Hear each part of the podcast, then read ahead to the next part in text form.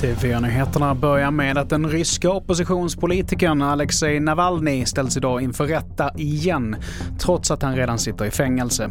Rättegången som hålls bakom lyckta dörrar ska enligt BBC behandla anklagelser om bedrägeri och förolämpning av en domare. Och Navalny riskerar ytterligare upp till 10 års fängelse. Och vi fortsätter med att regeringen satsar nu på havsbaserad vindkraft och tar ett helhetsgrepp på utbyggnaden av elproduktion. Det här betyder nu att vi möjliggör en snabbare utbyggnad av totalt 120 terawattimmar. Det här motsvarar alltså nästan lika mycket som hela elförbrukningen i Sverige under ett år. Och det meddelade klimat och miljöminister Annika Strandhäll på morgonens presskonferens. Och till sist så är espresso inte bara en liten snabb kopp kaffe.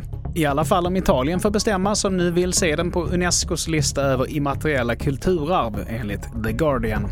Det hela kommer avgöras i vår och om det går igenom så kommer den göra sällskap med andra italienska traditioner såsom napolitansk pizza och klassiskt fiolbygge. Fler nyheter hittar du på tv4.se. Jag heter Mattias Nordgren.